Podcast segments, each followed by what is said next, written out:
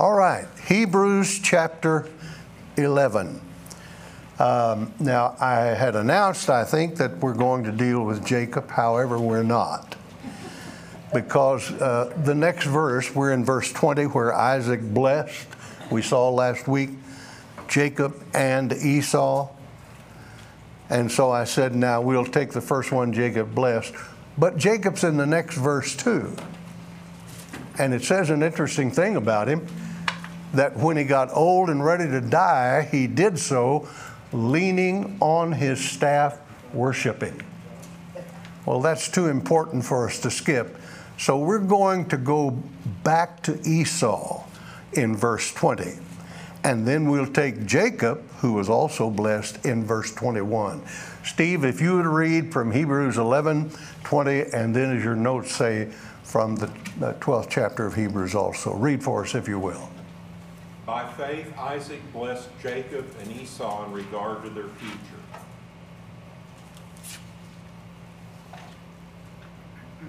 See to it that no one misses the grace of God, and that no bitter root grows up to cause trouble and defile many. See that no one is sexually immoral, or is godless like Esau, who for a single meal sold his inheritance rights as the oldest son. Afterward, as you know, when he wanted to inherit this blessing, he was rejected. He could bring about no change of mind, though he sought the blessing with tears. And this is one of the saddest incidents in all of Scripture, I think. A man by the name of Esau. Now, the title of our study, which you have, uh, the guide for in your hand, is The Failure of Faith in Esau. I want to make it real clear that the title is not referring to the failure of faith. It's referring to the failure of a life with no faith, which is what Esau demonstrated.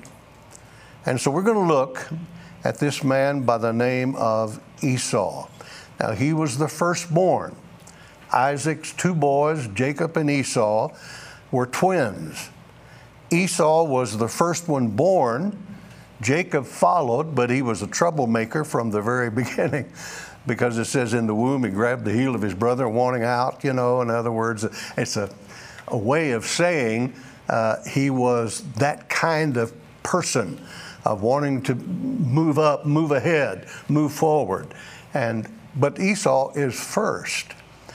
And uh, there is a traditional uh, thing in the nation of, I mean, in the uh, time of Isaac and Jacob and Esau, that the, the uh, actual word is primogenitor. Primogenitor. Now, that's just a word which means firstborn. And in the tradition of the firstborn, in the day of Isaac, Abraham, Isaac, Jacob, all of them, was that the firstborn was the one who got the birthright and the one who got the blessing. Now, understand that God interrupts the traditions of men. Uh, he's not only doing it here because he ultimately blesses Jacob as the number one son, and uh, but it was through deception, if you'll remember. And you remember how Jacob stole the birthright.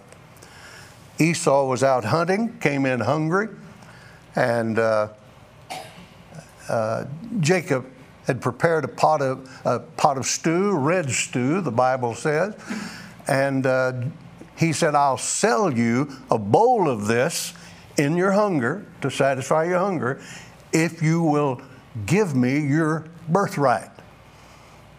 And in the mind of Esau, the thinking evidently was, man, what's a birthright going to do me now that I'm starving to death and in need of physical food? So he agreed and he sold his birthright.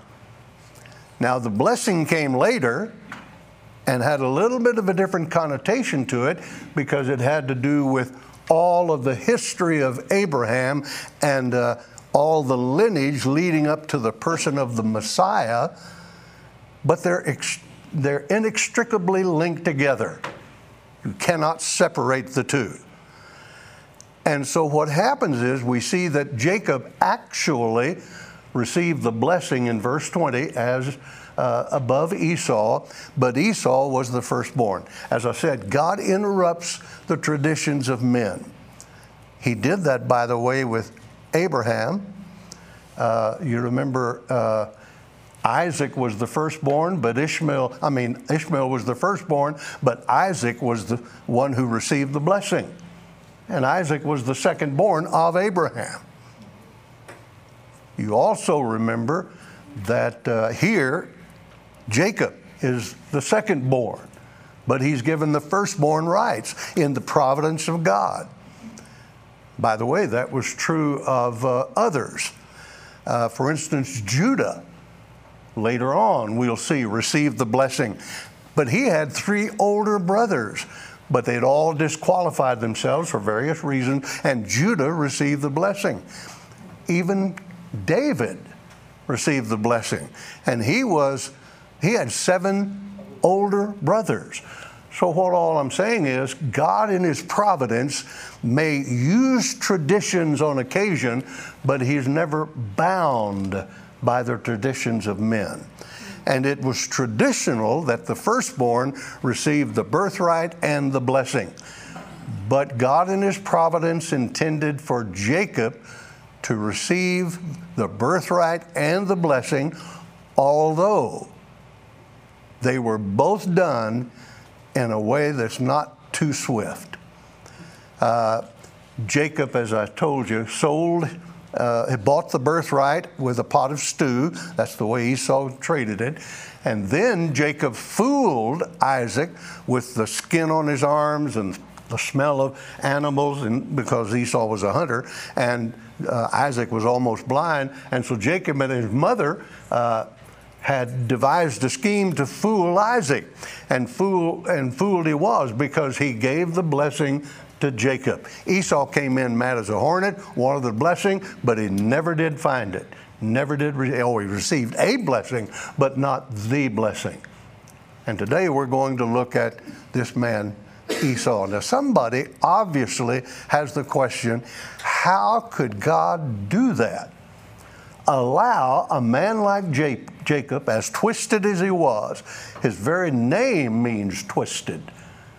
How could he be used of God as the one in the lineage of the Messiah and given the birthright and the blessing instead of the firstborn? How could God do that? It was a terrible thing he did, both with the selling of the birthright or buying of it and with the fooling of the, the blessing.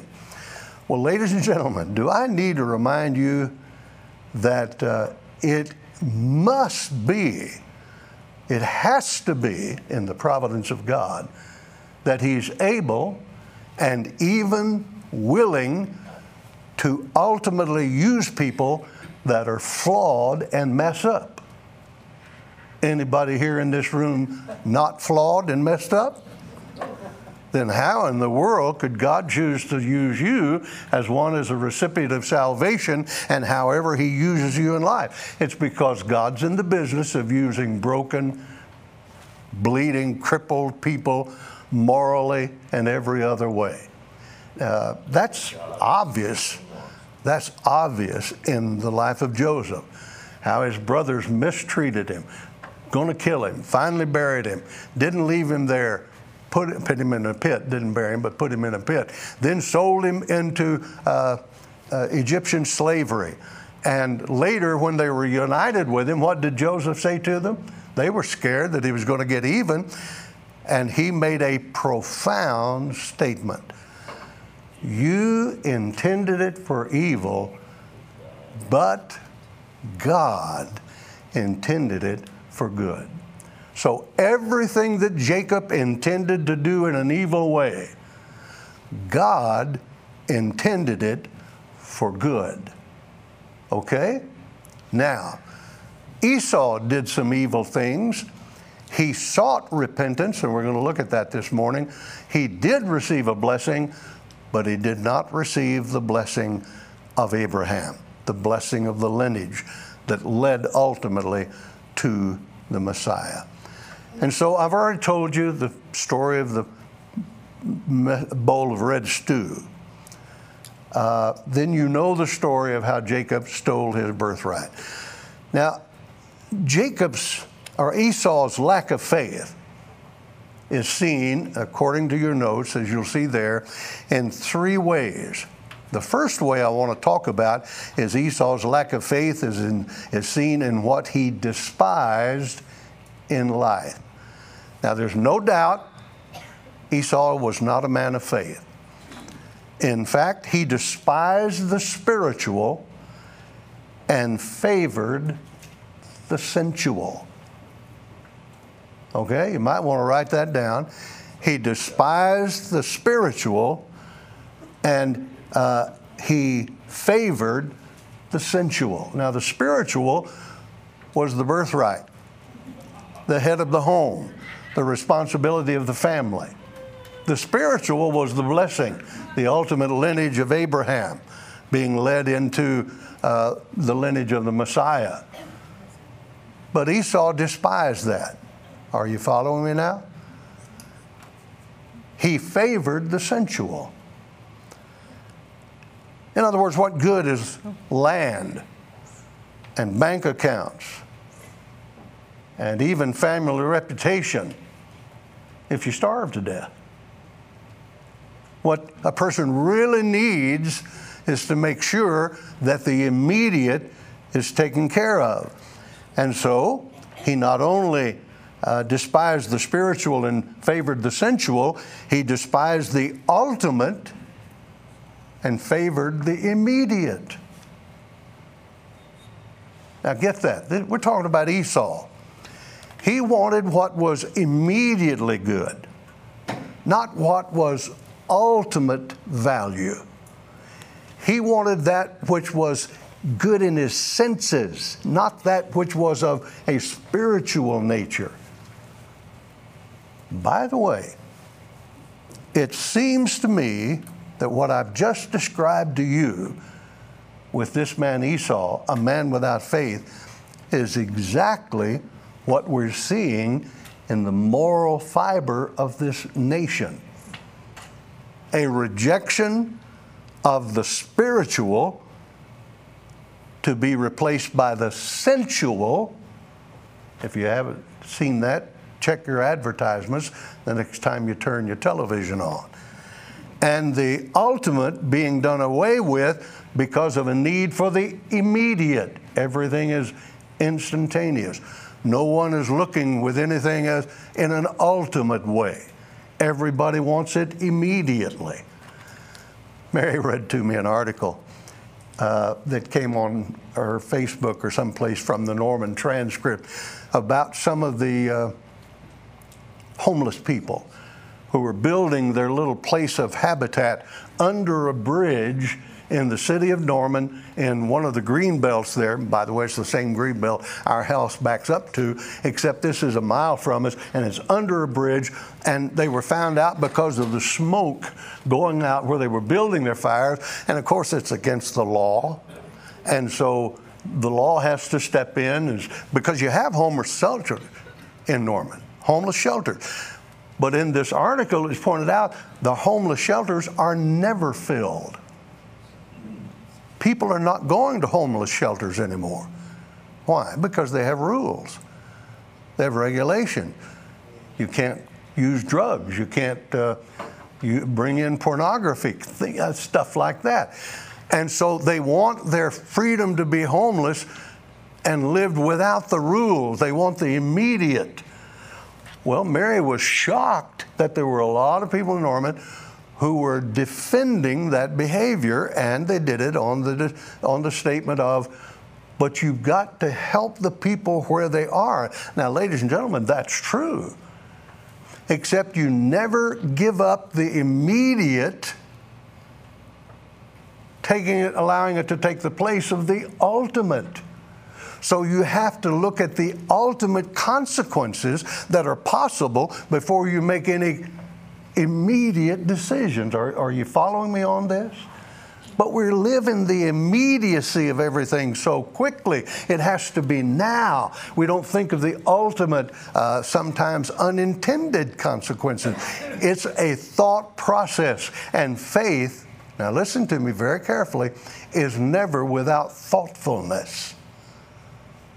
Most people believe that faith is an unthinking thing. What? Did you know that faith is the thinking person's way of life? Because you have to think through in order to rest in. You have to see ultimately, you have to see the long range, you have to see the spiritual before you're able to make good decisions about the immediate and the natural and so on. So, a person of faith is not an unthinking person.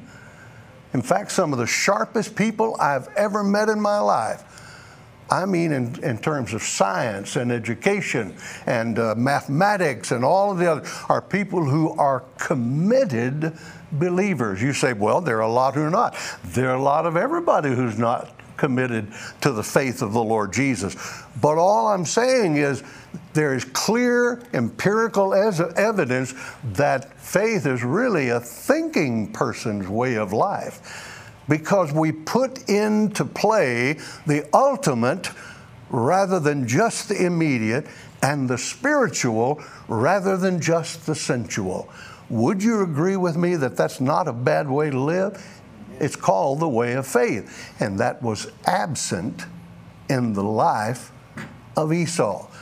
Now, all I'm saying today in this one point is that what I see in the moral fiber of our nation is the absence of real faith. Now, I'm not saying people don't claim to believe in God. I'm not saying they don't claim to go to church. I'm not saying that. Those are religious things. I'm talking about a real life of faith where we have the object of our faith as the revelation of who God is and what He's done in the person of Christ. And as a thinking person, I thought that through best I knew how.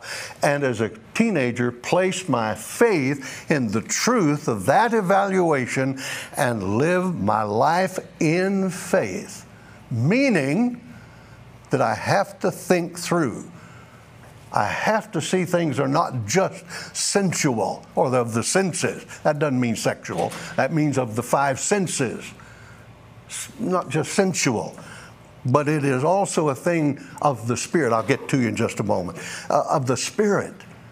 But we, we, it has to be seen that the ultimate can be instead of just the immediate. And I think that's so important for us to grasp. But Esau never grasped that. And ladies and gentlemen, this nation has not grasped it either. Okay, question. Uh, given the volume of homelessness these days and the volume of those who, because of mental illness, will not accept help and won't take it, don't you think that could speak volumes to satanic inspiration? It, yes, I'm sure. I'm sure. I'm sure it does. I'm sure it does.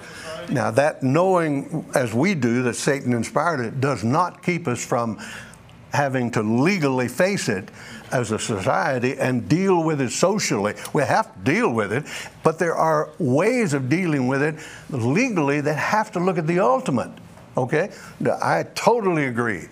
I totally agree. All of it is uh, spawned by the God of this world. Yes. But we live in this natural world and we have to abide by the laws of this natural world. We're ordered to by our King of the spiritual world. Render unto Caesar that which is Caesar. And by the way, Caesar is going to need to step in and take care of some of this homelessness in some manner. But it's got to have rules and regulations with it. And ladies and gentlemen, as a nation, we go, do you understand that chaos would reign if we don't, as a nation, at least have faith in a constitution and look at the ultimate instead of the immediate and the uh, spiritual instead of the sensual, even if it's not an ultimate faith in Christ as we've come to. I would hope they would come to our gospel of the kingdom, but at least a faith in the constitutional form of government would allow us to live together without chaos. That's the whole point of natural law, which is what our Constitution is based on. Natural law shows that things are in a process and have natural consequences, and so we have to live that way. But Esau missed being a man of faith totally. I'm a person who has trusted the message of Christ that was received from the inspiration of the Scripture, but I've not done, done it without thinking. Faith isn't a non thinking thing. My goodness. When you, young people go to college today, they think because professors are thinking differently that, oh, I've never thought about that, and so my faith must not be real.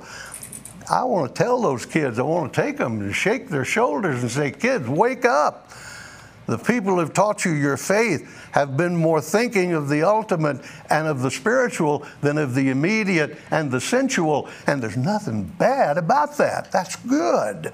That doesn't mean you have to swallow everything anybody says, professors or parents, but at least give it a chance that both might have some thinking going along in the process. Have I stayed long enough on this point? You can say it's you can see it's punched a button with me. And uh, when I studied it, I got caught up here because it does explain our national problem with. It explains I believe it's part of the problem with abortion. We don't think of the ultimate instead of the immediate. We don't think of the spiritual instead of the, just the sensual. The five senses now, not sexual, but five senses. Uh, it's part of what explains our uh, trouble with the, the sexual revolution. Everybody says, well, I can choose sex, I can do sex, uh, it's my own choice. No. Ladies and gentlemen, sexual freedom uh, has an ultimate to it and a spiritual to it. And you can never come to a clear understanding of being sexually free without thinking of the ultimate and thinking of the spiritual and making decisions based on the entire fiber of that kind of thinking. So I tell college kids all the time uh, when I get to speak to them, man, think it through. Don't just make decisions because some professor said it, or I'm not saying do it because some parent says it either. I am saying do it with the ultimate in mind, the spiritual in mind as well as the sensual and the uh, immediate. Okay, we've belabored that point, so let's go to point two. And you know what that is? Point two is at least Esau's lack of faith is seen what he desired too late. It's in, seen in what he desired too late. What do I mean by that? Oh, he later in life decided, I want the blessing. Now, the scripture says he sought it with tears, but found no place of repentance. Now, you have to understand what that language is saying. When it says he sought it with tears, don't ever get in your mind the idea that tears are an automatic sign of sincerity. They're not tears can be brought about by as twisted emotions as anything else. You can be tearful over a whole lot of things that are emotional and are not good or healthy. When it says he sought them with tears, but found no repentance, it's speaking to the fact that he was remorseful for how things were, but he was not repentant about how things are. The word repentance means a change of mind. We associate repentance basically with feeling sorry. That is not what repentance means. Repentance means thinking with your mind the consequences and seeing that they're wrong and thinking of your decision and being sorry for that decision and wanting to make the correct decision. That's true repentance. By the way, do you see that's a thinking thing? I'm sorry, we got a couple of young uh, folks here in our group, two or three or four. I love speaking to young people to remind them that Christianity is the thinking person's way of life. And the problem is, he sought the blessing with tears, that is, emotionally, but without his mind being changed. So the scripture is declaring, simply declaring, that he is still more concerned with the sensual, still more concerned with the immediate than he ever has been the spiritual or the ultimate. He didn't change his mind and want the blessing of Abraham. He just now uh, felt bad that he wasn't getting what he felt he deserved. Do you notice the subtitle of my study for you there? Esau, a man uh, without faith, uh, Esau getting what he de- deserved. That's exactly what this passage is teaching us. When he sought with t- tears but found no repentance, it's declaring that he sought it to be different because he felt bad because of the way he had wound up. And he still wasn't wanting anything to do with God, still wasn't wanting anything to do with Father Abraham and all of the uh, ascendants that would ultimately come to Messiah. He still was old Esau, who thought more of eating than he did uh, spiritual things, who thought more of owning instead of uh, ultimate things.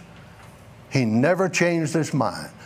So don't get the idea that he really wanted to be right with God and God said, No, I'm not having it. Anytime anybody ever, now trust me on this, anytime anybody ever truly repents, changes their mind, and rests in the truth of what God says about Christ, anybody who repents will be saved, will be redeemed. Had Esau truly repented, God in His providence would have operated differently. He always operates within the parameters of spiritual reality.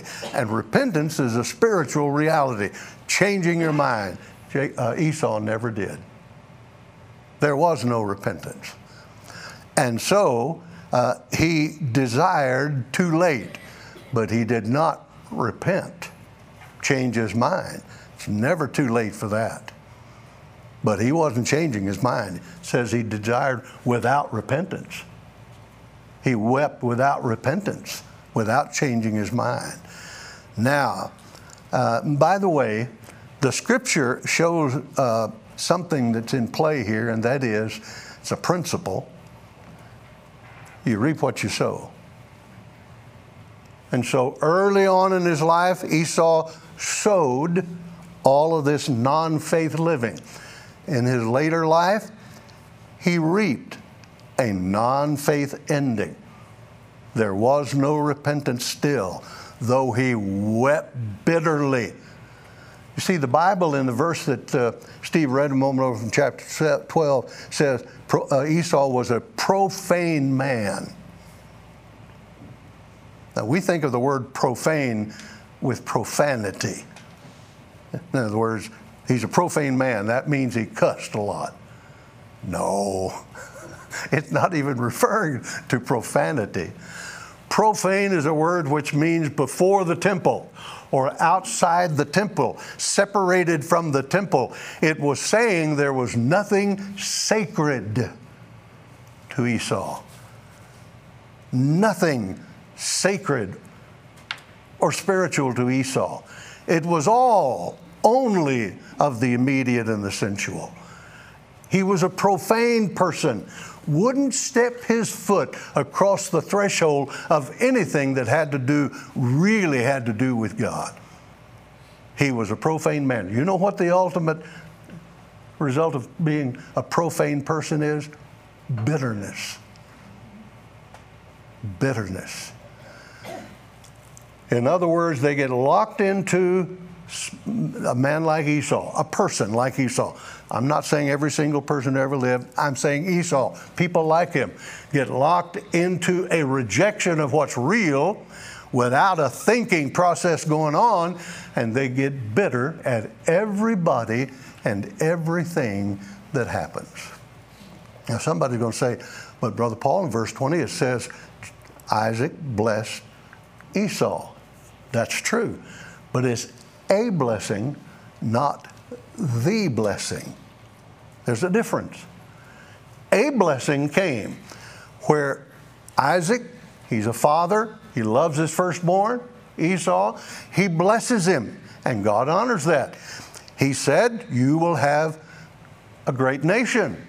By the way, you do know that Jacob's name, uh, meaning twisted one, we'll see next week he had a name change, and I'll show you what it is.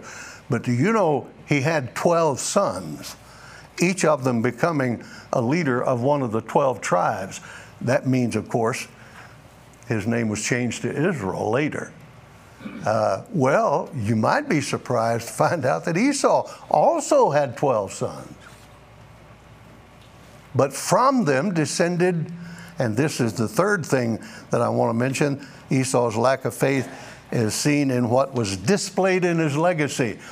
He had a great nation as a seed, Esau did, 12 tribes, mean as the Dickens, vicious nation, people. They were called the Edomites. They lived in the valley area of what we would call uh, just north and, and east of Israel today, uh, that land in there. Uh, and uh, by the way, one of the most famous of all the Edomites was Herod because they did get kind of united with Israel for a while. Herod was made a king, and, but he was an Edomite, a descendant of Esau, and is the one who issued the death uh, notice for those who were born under three years of age. So Esau got a blessing, but it was reaping what it sowed. The seed had been sown. And uh, he got a blessing nationally and even personally, but it was never eternally. Why? Because eternal matters are ultimate. It was never Messiah, messianic. Why? Because the messianic is a spiritual kingdom, and he never wanted and never received anything of the ultimate or of the spiritual. Now, all I'm doing this morning is walking you through a little bit of the life of one who had no faith. Now, the rest of the time, we're going to be dealing with people who were people of faith. This is the only exception in all of Hebrews 11 that deals with people who had no faith. So I didn't think we could just act as if it didn't exist because it's in the scripture. And there are people who choose to live without faith, they choose to die without faith, and uh, their life will be the end result of people with no faith. And uh, that's what Esau is a picture of. Now is when I'd like to get into a series on what is the ultimate of a person of faith? Well, we call it uh, eternal life. What is the ultimate of a person with non faith? We call it eternal death. Well, what does it mean, eternal life? What does it mean, eternal death? Is there fire? Is there furniture? And so on and so forth. That's a whole different series of studies we'll do later. But I can just tell you this the end result is never good when you live a life without faith. Folks, be a thinking person. Think things through. look to see, make decisions based on that thinking process. And I believe uh, we will be honoring the truth of the revelation of Hebrews 11, who's magnifying people of faith, but who is honestly testifying to the life of one who had no faith. Now, next week, we're going to look at a man named Jacob. And he died leaning on his staff. He died worshiping. And I'm going to talk about an old man leaning on his staff. Now, Lee, I'm not talking about you. I'm talking about me. An old man getting ready to lean on his staff, worshiping as he dies. How does that happen? And then the next one, we're going to see Joseph. And uh, we're going to go all the way through to Barak and David and Rahab the harlot and all of these people mentioned in Hebrews 11. And ladies and gentlemen, I cannot tell you how much I enjoy talking to you. You get me so involved, it's hard for me to even. But I finished three minutes early. If there's any question, well, now's the time for it. Any comment or any question? Because I'm going to keep every minute Steve said I could have. All right? Any question, any comment? I appreciate all of you coming. I appreciate the younger ones being here. Not that the older ones, I, I'm part of the peer class, okay? But I'm always excited when younger folks are here. And I hope that something is said that will be of benefit, okay? All right, anybody got a word? Then here's our benediction. Hug five necks, shake five hands, and get out of here. And if you don't, you lose your salvation. See you next Sunday.